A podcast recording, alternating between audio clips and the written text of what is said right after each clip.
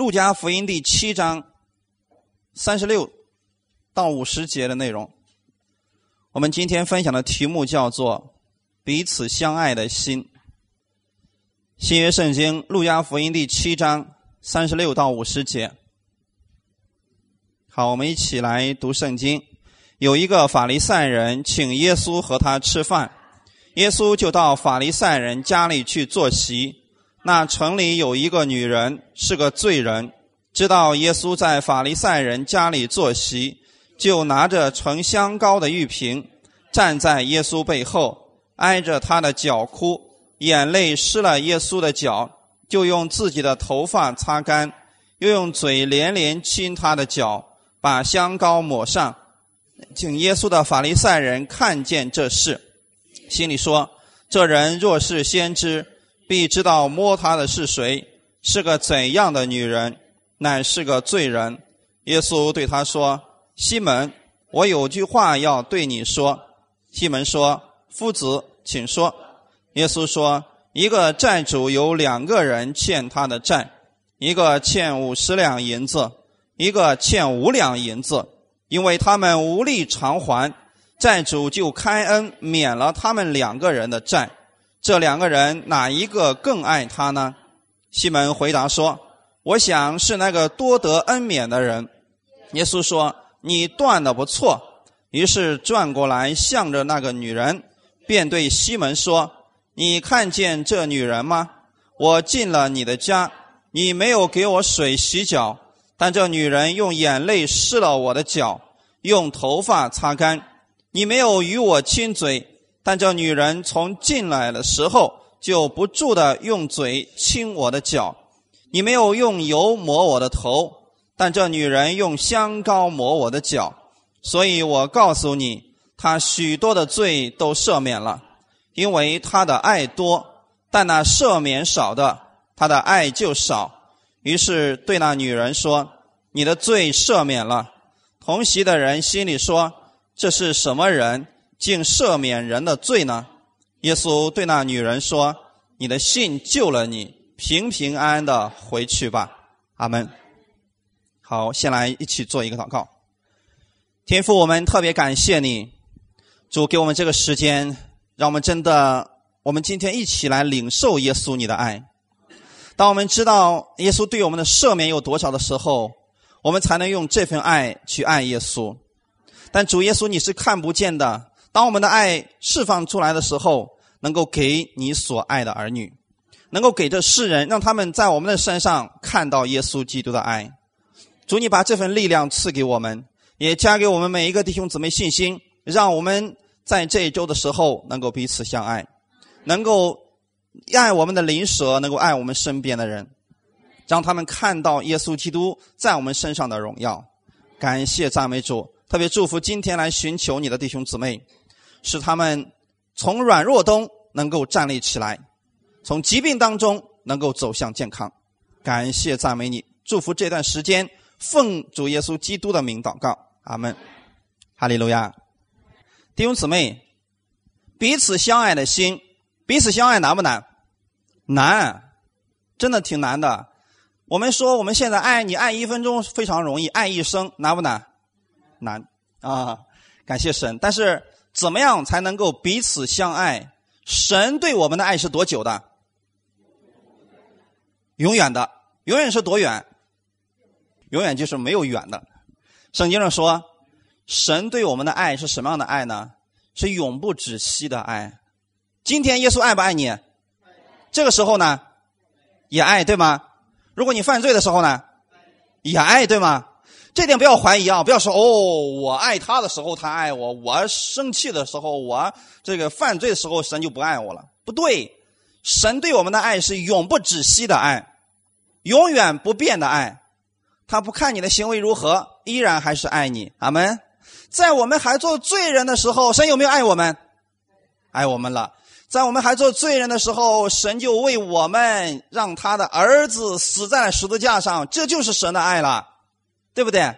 我们在那样一个不可爱的时候，神都爱了我们，更何况今天你相信耶稣了呢？那神不是更爱你了吗？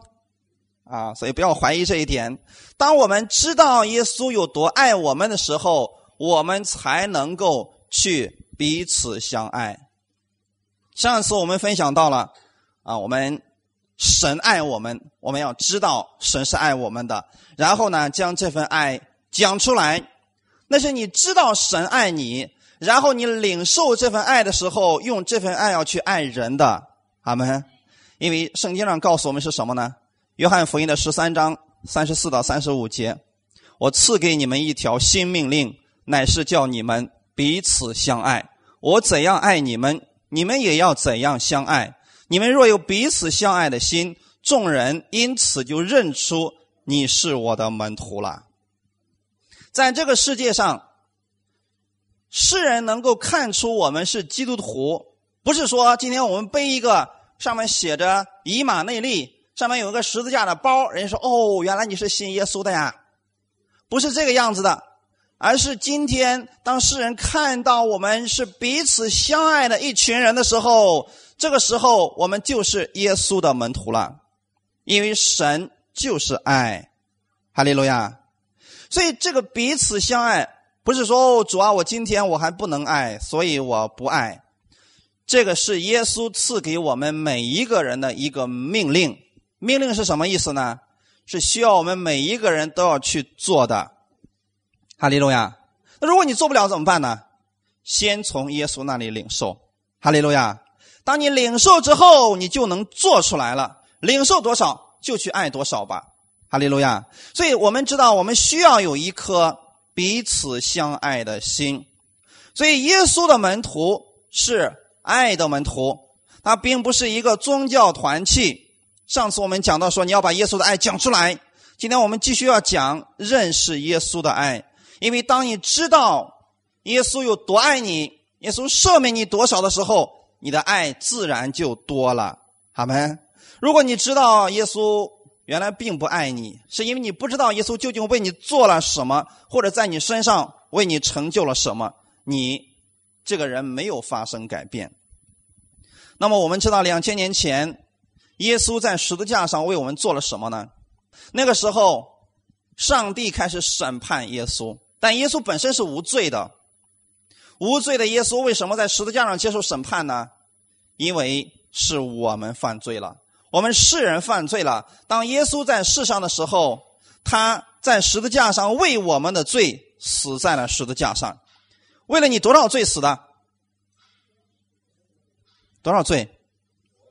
所有的罪。阿们。一生的罪。哈利路亚。所以我们以前曾经教导过说，当我们接受耶稣基督并重生的时候，我们所有的罪都被赦免了。但是在这个事情上，很多人的教导跟我们不一样。很多人说耶稣只是赦免了我们过去信他之前的罪，信了之后的罪，除非我们认罪，神才赦免，要不然耶稣是不赦免的。那么今天我想通过本文给你们正确来看一看，耶稣究竟赦免了我们多少？究竟赦免了我们多少？如果你明白这一点之后，你就能够拥有耶稣的爱，用这份爱就去爱别人了。在旧约的时候，神对以色列百姓罪的赦免并不是全部，并不是所有的，而只是一年的。所以在旧约律法之下，他们用的是牛羊的血，牛羊的血是有限制的，是有限度的，只能代替一年的罪。所以那个时候以色列百姓有一个日子叫做赎罪日，每年的七月初十日，赎罪日。在那个日子里面干什么呢？哎，那样一个日子当中，所有的以色列百姓都不许干活，所有的以色列百姓都要停下手中所有的工，然后到圣殿当中，祭司要在那一天当中为百姓赎罪，然后他要用牛羊的血为百姓来赎罪，而大祭司要拿着这个牛羊的血进入到至圣所里边去。那个时候大祭司要在神面前说，主啊，百姓所有的这个罪求你都赦免了吧。然后他把这个血要弹在这个施恩宝座上，那个时候神要是悦纳了这个大祭司所献上的牛羊之血，百姓就蒙福了。阿们。所以这是以色列百姓他们罪得赦免是一年的时间。那么到下一年的时候，是赎罪日的时候，是不是大祭司还要再做这个工作？所以这就是旧约里边我们提到了一个事情啊。所以大呃，在旧约的时候，大祭司在赎罪日的时候要为百姓献上牛羊的血。但今天我们不是在旧约律法之下，我们用的也不是牛羊的血，我们乃在新约之下，我们用的是谁的血？耶稣基督的血。他的血一次为我们在十字架上流出来的时候，就是你所有的罪都得到了赦免。那个时候牛羊的血能够让你一年的罪得到赦免，那么耶稣基督的血能使你多少罪得到赦免呢？所有的罪。阿们。诗篇里边也告诉我们说，他赦免我一切的过犯。这个一切在神的眼里面是多少？过去的、现在的以及将来的所有的罪都被赦免了。阿们。我们来看今天的这个本文啊，本文比较有意思的一个事情啊。今天的本文讲了这么一个故事，有一个法利赛人请耶稣和他吃饭啊，我们耶稣真是太好了，耶稣谁都不拒绝。你看见没有，在世上的时候，耶稣看到那个大麻风病人，有没有拒绝他们？你说离我远点啊，你这么不洁净的东西离我远点？没有啊。但是遇到那个身份尊贵的人，耶稣有没有说，哇，你那么有钱，我去你家我还得换鞋，哎，我的身上实在灰太多了，不好意思去你家？耶稣有没有拒绝？所有的人耶稣都接纳他们。你是法利赛人也没有关系，你心里面骄傲也没有关系，只要你肯邀请，我都愿意去。所以弟兄姊妹，我们也不要怕，我们是谁的儿女？神的儿女。你知道吗，这世界的主宰，这宇宙的主宰，你是他的儿女。所以在这个世界上身份尊贵者的面前，你不要惧怕，但同时在这个世上的穷人面前，你也不要骄傲，因为我们跟他们一样都是被神所爱的。哈利路亚。好，所以耶稣去了这个法利赛人的家里边，但是法利赛人却没有把耶稣当作贵宾一样来招待，所以耶稣就去了，到他家去坐席了。这时候发生了一个故事，在那个城里有一个女人是个罪人啊。其实我们大概的把四个福音书全部读完，我们知道其实这个女人是个妓女啊。法利赛人知不知道这个女人？知道啊，因为后面就说了，他们说，哎呀，耶稣啊，耶稣啊，你若是个先知，你必能知道摸你的是谁，是个怎样的女人，乃是个罪人。阿们。我们在这个世上，我们我们是不是罪人？我们过去确实是罪人，但是我们好像还看不起那个犯罪的人，知道吗？我们那时候没有信耶稣之前，我们还瞧不起那些呃社会低层的，比如说那个吸毒的啦，那个杀人的啦，我们觉得，哎，这些人该死，我们觉得这些人是罪人呐、啊，我们好像自己我们觉得还不是一样。法利赛人认为这个妓女她是个罪人，哎，这样的人根本不配去摸耶稣，我这样的人倒可以去跟耶稣交流的。所以法利赛人啊，这个人叫西门，西门呢并没有把耶稣当作尊贵的人一样来善待他，反而是这个罪人。弟兄姊妹，记得我们为什么要强调这个罪人呢？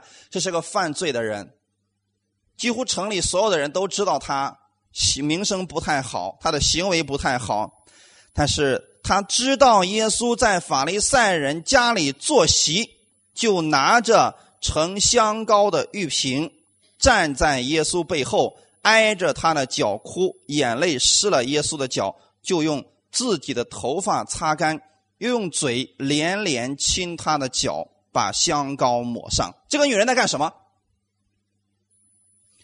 啊？我们这样讲的话，是不是觉得说，哇塞，你说耶稣怎么那么这么淡定呢啊，这么一个女人进来做着这一系列的事情，耶稣竟然无动于衷啊。在我们看来，是不是觉得说这个事情毫不可思议的，为什么这个女人要做这样的事情呢？你看啊，在以色列地区呢，其实它是有一个圣经的背景的啊。我们圣经背景一定要了解，要了解的话，我们就能把圣经正确的来解释开来了。然后在后面的时候呢，呃，耶稣对这个女人的评价是什么呢？四十四节说，耶稣对西门说：“你看见这女人吗？我进了你的家，你没有给我水洗脚。”我们知道以色列地区风沙比较大，因为以色列那样一个地区呢，几乎三分之二都是沙漠。所以常年刮着巨大的风，所以你们看那个中东地区的电影的话，你会发现他们所有的人出门的时候都有一个披风，对不对？然后把这个头蒙起来啊、呃，留留俩眼睛在外边看着就行了。原因是什么呢？因为风沙太大了，而且温度又高，所以他们出门的时候一定要做这样的动作，这样的话免得啊这个全身都是沙的，都是灰了啊。即便是那样呢，其实他们到家以后啊，也需要来洁净自己，这是第一步，一定要先洁净自己的。无论是穷人也好，是富人也好。那么是富人的话，他们家里面是不是有奴仆？那么呢，他们到家以后啊，这个奴仆这个仆人就会把这水都打好，然后呢让这个呃主人然后在这儿洗头洗脚，然后把这个身上的这个衣服都换一换，然后呢还要重新抹香膏，就是我们现在所说的呃抹上这个化妆品呵呵一样的啊。但是穷人怎么办呢？穷人又没有仆人怎么办呢？穷人一般就会家门口就会有六口洁净的大石缸，你们还记得耶稣行的第一个神迹吗？是不是那个穷人门口有六口大石缸？那个石缸是干什么用的呢？就是他们回家的第一件事情，还没有进门之前，先要把自己的手脸还有脚都洗一洗，然后再进家里边去，因为风沙太大了，而且他们可能穿的都是那个凉鞋啊，不像我们要穿的这么厚啊，那个太热了啊。所以脚是最脏的。但是你看这个人，西门这个人，他邀请耶稣到他家来，但是却没有给耶稣水来洗脚，这个是什么意思呢？就是好像你是一个无关紧要的人一样，你随便你来就来吧，我也呃不在乎，非得把你当成贵宾一样来招待。所以耶稣说，你看见这个女人了吗？我进你家以后啊，你并没有用水给我来洗脚，但是这个女人用眼泪湿了我的脚。哇，可能也是这个世界上独特的一次洗脚啊！你们有没有用眼泪把水洗干净以后擦干呢？可能也是独特的一次啊，因为这是是不是珍贵的水？你看见吗？这个女人把自己最好的全部给了耶稣。他为什么能做到这样一个事情呢？人人都说，这旁边的这些人都说，哎呀，这个人是个罪人呐、啊！这样的人你你来这干什么呀？是不是都瞧不起他，都看不起他？但是这个女人好像周围这些人都不存在一样，她只爱耶稣。阿们。她的这个力量究竟从哪里来的呢？我们接着往下看。当这个女人用眼泪湿了耶稣的脚以后，然后用头发来擦干。弟兄姊妹，女人的头发是她的荣耀啊，是不是？你看我们在这个世界上说了，说男人没事剃这个光头没事，有没有女人剃这个光头在街上溜达的？圣经上说的是，女人留长发那是女人的荣耀，就像是结婚时候的盖头一样，对吗？这就证明头发对女人是不是很重要？太重要了，要不然你去看那个美容美发，里边几乎清一色全都是女人在啊做事情啊，呃，漂亮打扮是不是多数都在头上花的多啊？啊，为什么呢？脸是第一步的，那各种各样的化妆品，其次就是头发。我我就我有时候也真受不了啊！我一看那些人为了一个烫一个头发能折腾一个下午的时间啊，爱美之心啊，是不是？那你们想想看。这个女人爱不爱自己的头发呢？也爱。但是当她的眼泪湿了耶稣的脚以后，她用自己的头发，就是我没有什么比头发更尊贵的，但是我用我的最尊贵的，我将耶稣的脚然后擦干了。然后四十五节说，你没有与我亲嘴。好啊，这个事情我们还是要讲圣经背景啊。过去的时候我已经曾经讲过，说有人这样辩论过，说啊，任教师啊，圣经上只要是耶稣所说的，我们都必须遵行。我说，难道你不知道有一些事情是圣经的背景吗？我们需要了解圣经背景吗？他说错了，你这样就废掉了神的话语，把神的话语限制化了。神的话语是不分民族、不分地区、不分时间的。然后他说，我们应当去持守。然后甚至有些人说了，我们不该过圣诞节，因为圣经上没有圣诞节啊，我们应该过的是逾越节啊，我们应该过的是住棚节，这样的节日我们可以过。圣经上没有的我们就不要去做了，圣经上有的我们都需要去遵守。所以这个世界上出出现了一个派别，叫做蒙头派，知道吗？女人全部都蒙头啊，也不许女人讲道。那么这样的话，他说我们是在持守圣经啊。那么对于这样的一群人，我们说怎么样去给他们讲圣经呢？我说好办呐，人家在以色列地区，人家见面的方式是什么？彼此亲嘴问安。我说你们教会有没有实行这一条呢？哎，他不说话了。我说你们要是实行，你看你们教会还剩几个人？啊，是不是？这个弟兄们门口一站，进来一个女人，嗯、伸过去我看还有几个女姊妹愿意来教会的，是不是圣经上的话语？刚才我们是不是读过了？四十五节进来的时候，我进你家里的时候，你没有与我亲嘴，这是不是以色列的一个传统？人家见面的方式就是亲嘴。你看今天那个电视上是不是？那什么阿拉伯那些国家那些领导人来了。我们是不是也要跟人家拥抱，在他脸上蹭两下？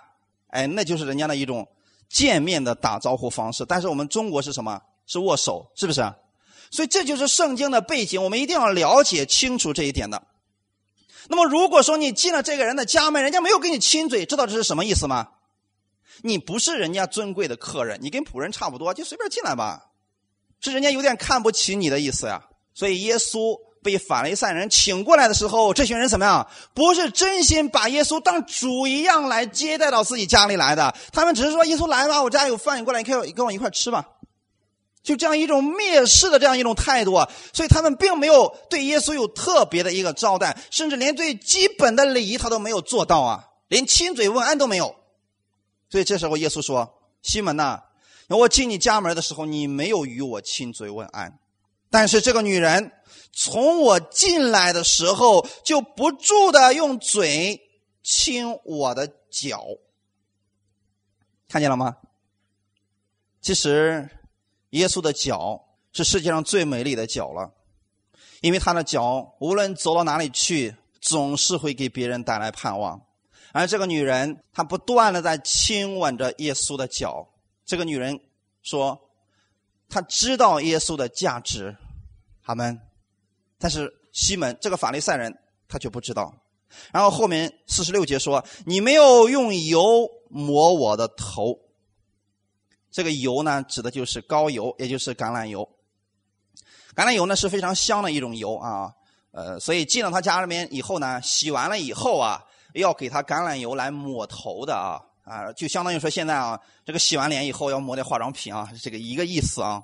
那么这个时候呢，什么都没有给他，但是这个女人呢，用香膏膏抹我的脚。看到区别了吗？一个女人，这个女人在世人眼里边，在这些法利赛人眼里边，看起来是非常低贱的一个女人，是一个罪人，是一个不配的人。但是这个人对耶稣却是最好的。耶稣如何看待这个女人的呢？耶稣说，她的爱比你的多呀。那为什么这个女人会有这样的一个行为呢？因为她明白耶稣是最爱她的。哈利路亚！她知道耶稣已经把她许多的罪都得着赦免了。那所以耶稣为了让这个西门明白这样一个事情啊，就给他讲了一个故事啊。看四十一呃四十一节后面就说了，一个债主两个人欠他的债，一个欠五十两银子，一个欠五两银子，因为无力偿还，债主就开恩免了他们两个人的债。这两个人哪一个更爱他呢？然后这个西门说啊，我想是那个欠债多的，是不是这个意思？一个欠五十两，一个欠五两，同样都被他的主人赦免了，但是那个被赦免多的，他是不是他爱的又多，爱他主人多一些，是不是？这个对我们今天来讲又有什么样一个帮助呢？那么很多人就说了：“哎呀，任教授，那你说我们今天在新约之下的基督徒，当我们犯罪以后，我们该怎么办呢？我们究竟如何办呢？难道我们就就这样吗？就这么过去了吗？”今天的本文能解决你这个问题，很重要的一个问题。首先，我们要明白，我们一生所有的罪都被神赦免了。我们是不是在神面前是个欠债的人？我们所有的人都欠神的债，我们我们没有办法不足律法所需要的要求，我们都欠了律法的债。你所欠的也许是五十两，你所欠的也许是五两。这个意思是什么呢？我触犯的律法多一些，我触犯的律法少一点，但是我们都是欠律法的债的。欠债的后果是什么？我们必须要还债，还不起律法要定你的罪，要死的，结局是一样的。那么就相当于说耶稣所讲的那个故事一样，一个债主，这个债主指的是谁？我们的天父，阿们。我们的天父是那个债主，而欠债的人是这个世上所有的人，我们都欠了神的债。所以圣经上说的非常的清楚，世人都犯了罪，亏缺了神的荣耀。神的荣耀本来是十，结果所有的人都达不到十，这就是亏缺了的意思。我们现在没有办法达到神的要求了，所以我们每一个人，我们在天父面前，我们都是欠债的人。有没有办法还清？没有办法还清，无力还债。所以这两个人当他无力还债的时候，这个主人就开恩免了他们两个人的债。这里边显示的不是这两个人有多么的虔诚，这里边显示的是这个主人有多么大的恩典。哈利路亚！一样的，你知道你欠多少两银子吗？这个是重要的。这两个人，一个知道自己欠五十两，另外一个知道自己欠五两。突然他的主人说：“你们因为无力偿还，你承认你无力偿还，所以我给你全都赦免了。”这个两个人是不是感恩戴德了？他们就知道说：“哇，原来主人你对我如此的好啊！”那么这个债是不是应该还的？应该还的。但是呢，因为还不起，弟兄姊妹，我们首先要明白这个事情。我们过去没有信耶稣之前，我们所有的人，我们在神面前，我们都是一个罪人，我们都欠了神的，并且我们没有办法还清，我们还不起啊！在这种情况下，天父说：“我赦免了你所有的债，让我的儿子耶稣替你还上了。”那么这个时候他，你比如说这两个人，主人已经把他们的债都欠欠的债都赦免了，他们还欠不欠他主人的？是不是不欠了？那么主人赦免了多少呢？你比如说这个人欠了五十两，主人说：“我全赦免了。”赦免了多少？五十两，阿们。是不是根据他所欠的，主人给他全赦免了？你知道你欠多少神多少吗？有没有想过？你说我不知道，也许是五万两，也许是五千万两，那是没有关系。无论你欠了神多少，神全部都赦免了。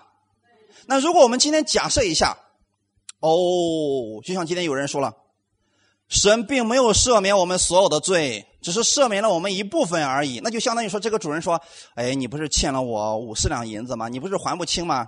这样吧，我赦免你四十九两。”请问他是不是一个欠债的人？仍然是一个欠债的人，对吗？这不叫完全赦免。耶稣对我们的赦免是完全的赦免。你欠五十两，耶稣全赦免了；你欠五百两，耶稣全赦免了；你欠五千两，耶稣也是全部都赦免了。所以神对我们的赦免是这个样子的。弟兄姊妹，上帝的恩典绝对大过我们的罪。所以虽然你身上有很多的罪，但是神能将你的罪洗白净了，因为神有能力这样来赦免你所有的罪。哈利路亚！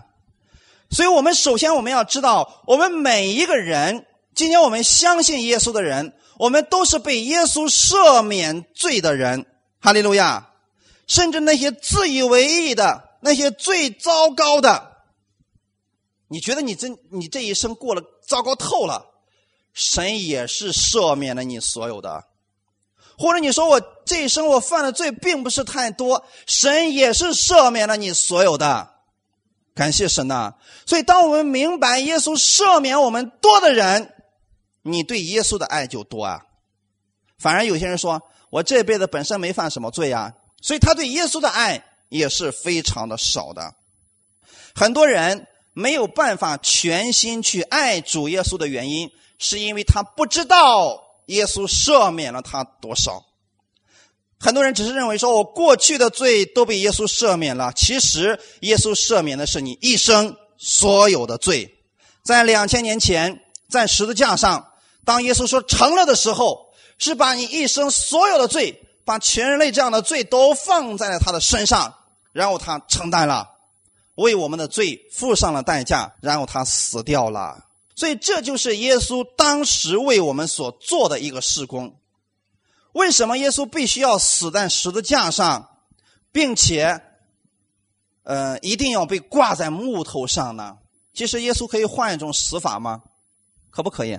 你比如说直接被人咔嚓头砍掉了，这样也不用这么痛苦了。你看，没有上十字架之前，被罗马的兵丁打的是体无完肤。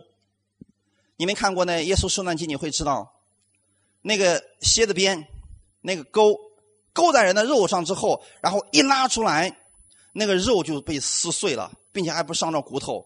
罗马人当时的刑罚是非常残酷的啊，所以圣经上也说他的骨头一个都没有没有折，但是呢肉几乎被拉全拉出来了。圣经上说什么呢？说这个呃我都看见了我自己的骨头啊，你说很多肉都掉下来了。所以耶稣为什么受如此残酷的刑罚呢？他既然为我们而死，律法呢这个罪的公价既然是死，他死了就完事了，或者被石头打死也比这个强啊。为什么在他死之前，在他上十字架之前一定要受这样一个鞭伤呢？其实耶稣所做的这一切是为了我们，为了让你知道你要多少的罪被赦免了，为了让你知道你要得着他多少的祝福了。所以圣经上最后给我们解释说，为什么耶稣要受鞭伤呢？因他受了鞭伤，我们就得着了医治啊。所以上帝知道你在这个世上有疾病的出现，当耶稣受鞭伤的时候，他每一次的鞭伤足够使你的疾病离开你的身体的。所以这最终的目的还是为了让我们明白我们主耶稣有多爱我们。然后他说，因他所受的刑罚，我们就得平安了。因为耶稣常经忧患，他不平安，但是他的不平安今天给你换来了平安，所以我们被称为是平安之子啊，他被称为是平安之王。感谢主，是这样一个原因啊。那么今天我们知道哦，为什么耶稣要这样做，是为了我的缘故，为了我，所以你明白了，你就爱耶稣更多一些了。然后今天为什么耶稣必须要上十字架呢？他被石头打死也比那个上十字架强啊。上次我们说过，从上午九点开始，一直到下午三点，这样六个小时的时间被挂在那样一个十字架上，他的血一滴一滴的从那里边流下来，那是极其痛苦而漫长的一个死亡过程。耶稣为什么要上十字架呢？也是为了我们，因为圣经上是这样说的，《加拉太书》的第三章十二到十三节：“律法远不本乎信，只说行这些事的，就必因此活着。基督既为我们受了咒诅，就赎出我们脱离律法的咒诅。因为经上记着，凡挂在木头上都是被咒诅的。”阿们。看见圣经上怎么说了吗？律法原不本乎信，也就是说律法不存在信心的问题，只有在恩典之下我们才需要信心。阿们。律法不是需要你信心，律法就是你必须要行出来，这就是律法了。你只要做到就可以了，我不管你有没有信，你必须做到。所以当你做到这些的时候，你不必死了，你做不到你就死定了。所以在律法之下，人们常常是活在咒诅当中的。今天不信主的人是不是也常常活在这样的一个咒诅当中呢？是的，很多人今天真的是这样一个过程啊。你看，买房子要看看风水，结婚要挑日子，这个选配偶要看这个不相克的，甚至连家里摆个家具也得看一下是不是这会给自己带来灾祸。初一十五必须干点什么，今天不适宜出行，今天不适宜取假，今天不适宜吃什么东西啊，什么什么，给自己立了很多的律法，对吗？今天我们不要说哦，我们信主了，我们我们今天我们原来在教会里面还需要去做那么多的事情。不信主的人，他其实讲的规矩更多而已啊，只是你不知道而已嘛。我们在不经意过程当中，我们被束缚在这样一个死亡的律法之下，被落在了咒诅当中啊。所以你看很多的人，他们呃家里面出了奇奇怪怪的这样的问题，他们就开始想，哦，是不是我这个家里最近不平安是因为有特别的什么的原因吧。其实总是在想自己是不是做的不够好，所以得罪了老天爷，得罪了某一个神。其实这是律法把人拉在了咒诅之下。但是耶稣给我们做了什么呢？当他被挂在木头上的时候，就救我们脱离了律法的咒诅。阿们。这个世界上有没有咒诅呢？有，一定要相信这个世界上是有咒诅的。但是今天这个咒诅对你来讲已经不起作用了。阿们。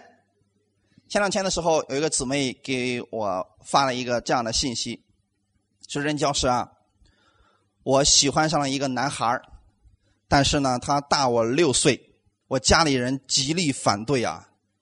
你知道为什么六岁极力反对吗？哦，看看有人懂啊，呵呵，感谢主啊。所以他家人说啊，这个岁数啊是相克呀，嗯，所以不适合结婚啊。所以这个姊妹也是很苦恼，说究竟应该怎么办呢？我说啊，你今天已经信耶稣了，你不在这样的咒诅之下，阿们，不存在这样的问题了，因为耶稣比你那个咒诅要大的太多了，耶稣替我们已经受了各样的咒诅了。所以不要相信什么命运的说法，今天我们的命运在我们主耶稣的手里边，他是慈爱的主，他是赐恩典的神，你还怕什么呢？如果你不在耶稣手里边，你真的需要去好好规划一下，你会不会掉进咒诅当中，这是很危险的。有人说，哇，你命煞孤星啊，所以一辈子你不会找到媳妇儿的。你如果是这样的话，你又如何来生活呢？我以前的时候认识一个姊妹，那个姊妹到最后三十七岁的时候才结婚。在这之前，其实她的家里庭条件生活是非常好的，她老爸呢是当地公安局的局长啊，家里边那当然了，这个财务啊各方面就不用去不用呃说了啊，地位这方面都有，女孩子也长得很漂亮。但是就有一点儿，知道是什么吗？为什么一直耽误到三十七岁还没结婚呢？这个女孩马上要结婚了，她老爸说了，赶紧找个人算一下吧。然后来了一个男的，呃生辰八字都放在一块算一下，最后一算都是相克。你说奇怪的是，这个姊妹啊，从她二十多岁一直算到三十七岁，所有她见过的男人都是跟她相克的。所以最后就有人说了，哎呀，你这你这注定啊是要孤独一生啊。你说这样的话谁肯相信？所以这个姊妹就后来的时候就有点得抑郁症了，非常的痛苦啊，因为她也害怕说，万一我跟这个男的结婚了，你说不是我死就是他死，你说这样还不如不结婚好了。直到有一天她相信了耶稣。我们告诉她，不要再相信那个所谓的咒诅了，这个咒诅从你信耶稣那一刻开始已经完全都消除了，因为耶稣被挂在木头上就担当了你所有的咒诅。所以不要再相信那些什么算命的，那些风水，那些乱七八糟的东西，那些东西在你身上已经失去效力了。但如果今天你想通过守律法，你就把自己落在了咒诅之下了。律法上说了，那被挂在木头上的都是被咒诅的。我们自己身上有罪，我们没有办法从这样的咒诅当中脱离出来。这个咒诅从哪里来的呢？从律法而来的。你们仔细的去读一下申命记的二十八章后半节的内容。所以那里面有很多的咒诅，说你若不能遵行耶和华你神所赐给你的这一切的律例和典章，以下的灾祸被追上你，直到你死亡为止。那个就是咒诅啊。所以在所有的咒诅面前，以色列百姓都要说阿门阿门阿门。你看他们在领受祝福的时候却没有说阿门，为什么呢？因为他们在律法之下，他们没有资格在祝福面前说阿门，因为不是白白领受的，必须他们付上代价。但今天我们在恩典之下，我要告诉你们的是，耶稣替我们受了咒诅，所以你们在神的祝福面前，你们可以大声说阿们了，是不是这样的？我们跟旧约之下的人，我们完全已经不再一样了。所以当我们明白说，哦，主啊，我今天又犯罪了，我该怎么办呢？你需要来到耶稣面前说，主耶稣啊，我今天终于知道你又赦免了我多少次啊！你看有一次彼得对耶稣说，夫子啊，我的兄弟今天得罪我七次了，我已经饶恕他了，可以了吧？耶稣说，不是七次，是七十个七次。既然耶稣让他的门徒都这样去饶恕别人，那么神对我们的饶恕呢？一天会不会超过七十个七次？会的，阿们。既然耶稣的门徒，耶稣都要说你要饶恕别人七十个七次，耶稣饶恕我们的是永远的饶恕，无尽的饶恕。所以你说，主啊，我今天犯罪两次，耶稣赦免你了。当你明白你犯了两次耶稣都赦免的时候，你有两次对耶稣说，主啊，你是如此的爱我。当你发现说，哇，我今天犯罪二十次呀，你想到的是什么？耶稣饶恕了你二十次。你会发现每一次我都要把你们的目光调到哪里去？耶稣的身上。阿们。但是现在很多教会教导的是什么呢？如果今天你犯罪了，你就要小心一点，小心神来收拾你，小心神要在你家里边降下灾祸了。那个时候你是担惊受怕的，你对神不是感恩，你更不敢去爱神了。但是今天当你真正明白说，就像这个女人一样，这个女人她确实是个罪人，耶稣没有否认她犯罪，对吗？就像今天我们一样，我们接受耶稣的人，我们也是会犯罪的，这一点我们都是承认的，你们也承认，对吗？所以我们不是说讲恩典福音，我们说我们无罪了，这就变成异端了。我们也承认我们今天会犯罪，我们也承认我们明天会犯罪，但是我们仍然还是义人，这是两个概念的。因为我们神儿女的这个身份是永远不会改变的，虽然今天我会犯罪，但神仍然还是爱我的。神对我的赦免是多少次的赦免呢？是永远的赦免，因为他对我的爱是永不止息的，他对我的赦免也是永不止息的。对我们人来讲，如果你不赦免这个人之前，你是没有办法爱他的，能明白吗？你比如说我心里边，我对这个人我心里非常的恨，你既然恨他，你就不会爱他，就是你越恨他，你没有办法爱他，除非你说我把这个恨拿走了，你才能爱这个人。所以神在爱我们之前，先是赦免了我们的，一定要明白这个事情啊！神在爱我们之前，先把我们罪的工价已经还清了的，这件事情一定要不能含糊啊，弟兄姊妹，要不然我们如果罪还在我们的身上，神只能用律法来定我们的罪，只能把我们放在咒诅之下。但是今天，因为耶稣已经死在了十字架上，他为我们的罪付上了代价，为我们的罪死在了十字架上，就赎出我们脱离律法的咒诅了。所以从今天开始，你要相信你不在世界的咒诅之下，这个世界上任何的咒诅在你身上是没有果效的。不要说哦，那个冲街的房子不能住，其实有什么不可以的？耶稣在那里，那里就有耶稣的祝福。我们不是活在律法之下，我们是活在耶稣基督里边，因为耶稣已经救我们脱离了各样的咒诅了，是耶稣用他的身体，用他的生命将你赎买回来的。所以当你明白耶稣有多么爱你的时候，你首先要明白耶稣赦免了你多少。阿们。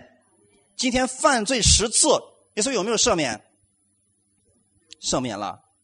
一个明白自己犯罪十次的人，他知道耶稣赦免他十次，他对耶稣的爱就是十次。我举一个例子来讲，是不是？如果有一个人他一天犯罪一百次，他都明白说一百次啊，耶稣你既然都赦免我了，所以他的爱就越来越多了。就跟今天这个女人是不是一样的呢？跟刚才我们耶稣给我们讲的那个故事是不是一样的呢？那个被赦免五两的人，他对他主人的爱也就是五两而已嘛。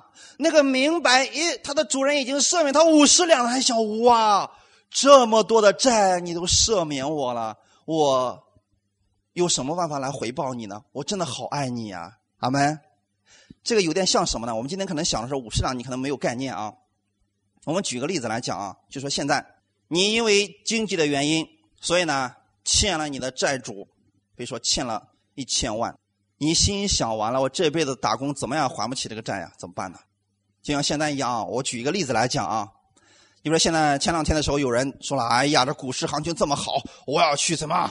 我要去买股票，然后呢，把房子所有的房子都抵押了，亲戚朋友所有的钱都借过来，然后啪叽往那一放，结果吧唧没了。那么这样一想，这下糟了，这下糟了，这下没法活了。所以你会发现，有些人是不是自己咒诅自己了？然后怎么做的？从一个楼上嗖下来了，因为没办法，没有出路了嘛，所以就死掉了。那么另外一个人说：“哎呀，这个怎么办呢？我得努力还债呀，怎么办呢？”突然，他的这些朋友都说了。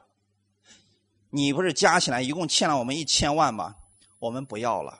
你知道以后你怎么对待这些人吗？以后你见了这些人，你应该怎么对待他？人家说我不要了，我不要你还钱了。人家说那个今天去你家吃顿饭可以吗？你要你走你会怎么做？来吧来吧来吧来吧来吧！我我巴不得你天天来我们家吃饭呢。为什么？因为你明白他赦免了你多少，是不是弟兄姊妹？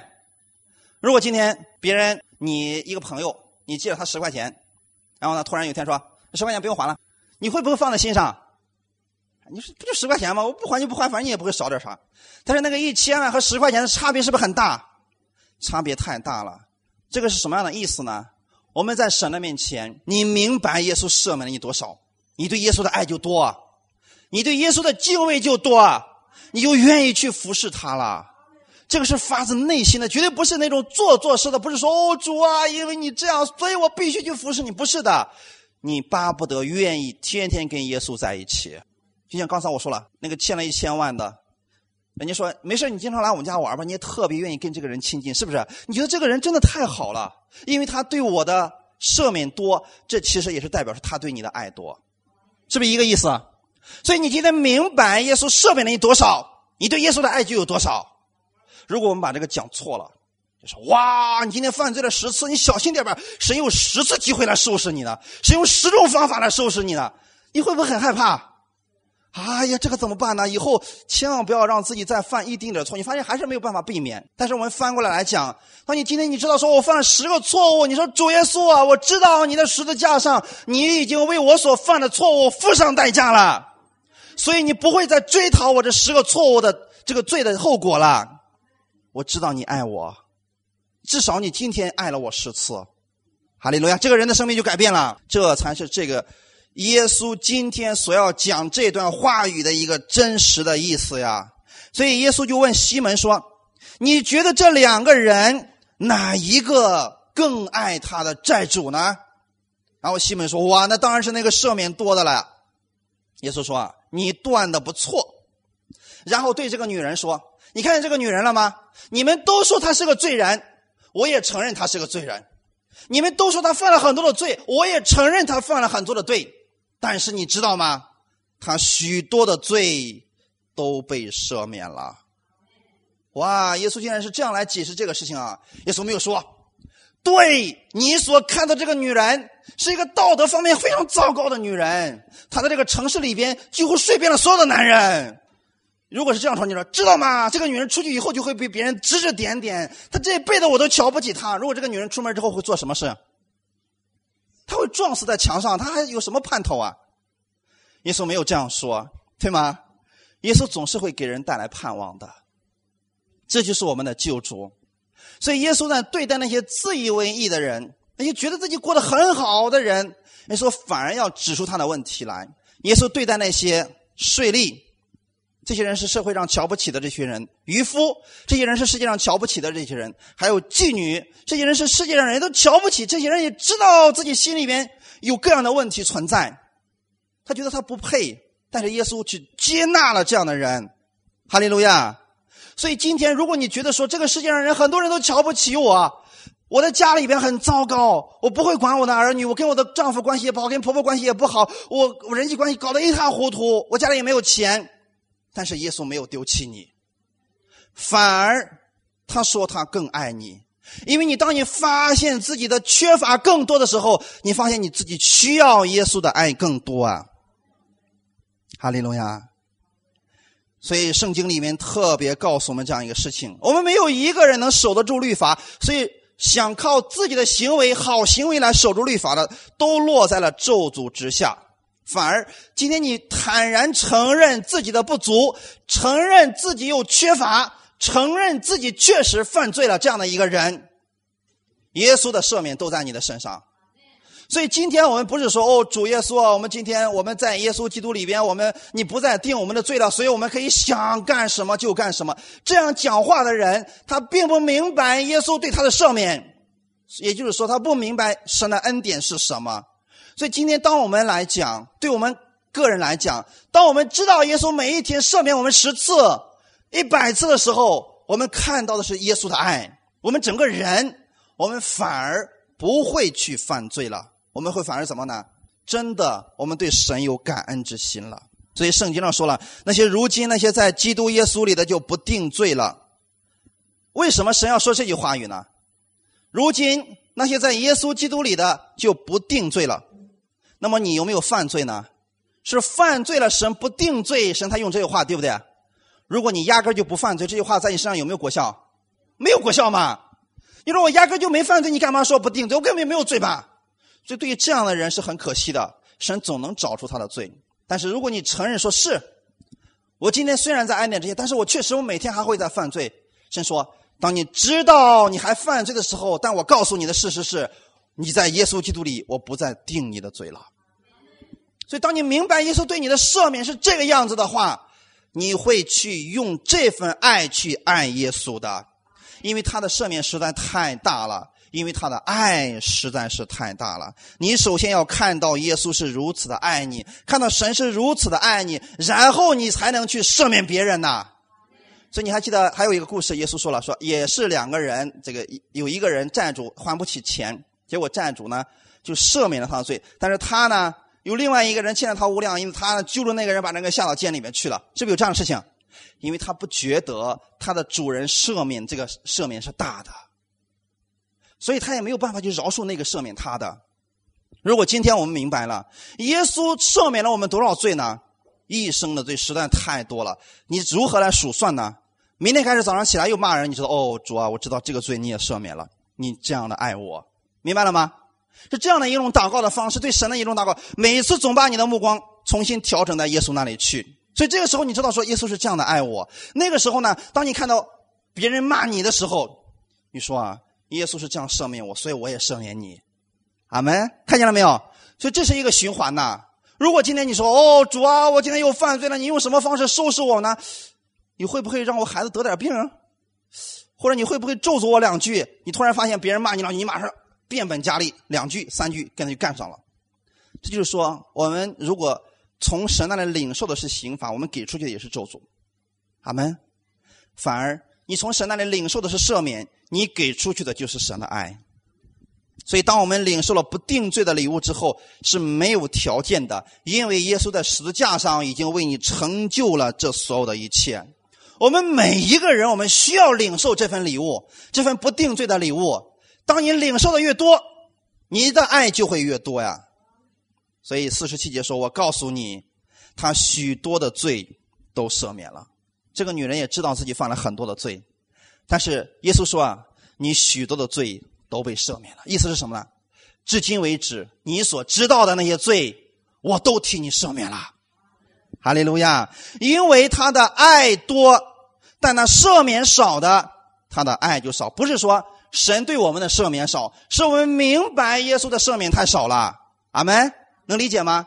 你今天明白耶稣对你的赦免很多，你的爱就多。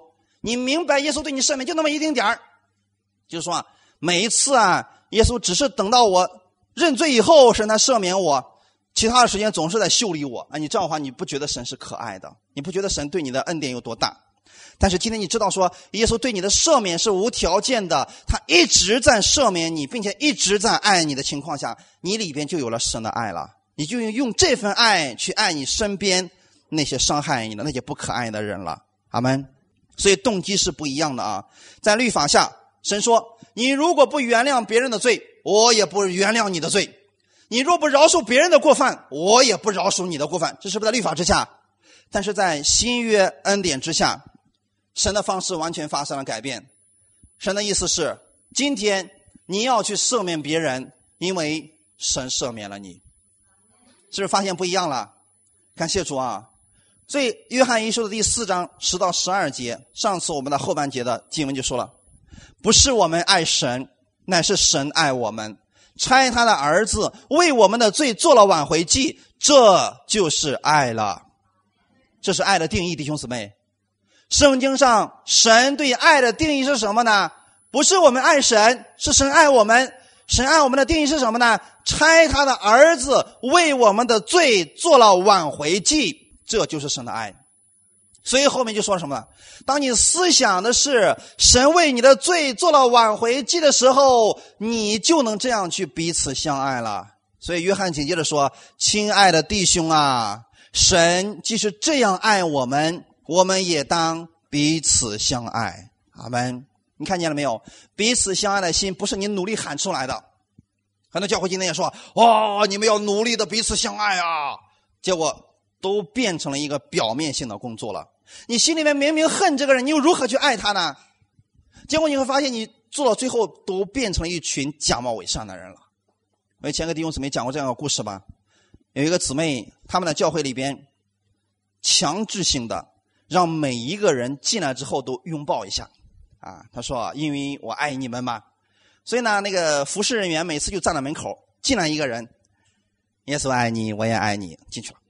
久而久之，做到最后变成什么你知道不知道？这个姊妹就说了，我很讨厌他们抱我，我觉得那都是虚假的，我心里面明明不爱他，我还得跟他说我也爱你。是不是那种最后就变成非常痛苦的一个事情了？因为心里面没有，你做出来的话就变成一种做作了。但是这里面告诉我们说，今天我们能够彼此相爱，是因为我们知道神爱了我们。你越明白神有多爱你，你才能真正的去彼此相爱。所以这里面说了，从来没有人见过神，我们若彼此相爱，神就住在我们里边，爱他的心在我们里边也得以完全了。如果我们里边不完全的话，我们会抱怨，我们会埋怨，我们会愤世嫉俗啊，我们会有很多很多负面的这个言语会出来。但是当神的爱充满在你里边的时候，你的里面就完全了，你给出去的也是完全的爱。阿们。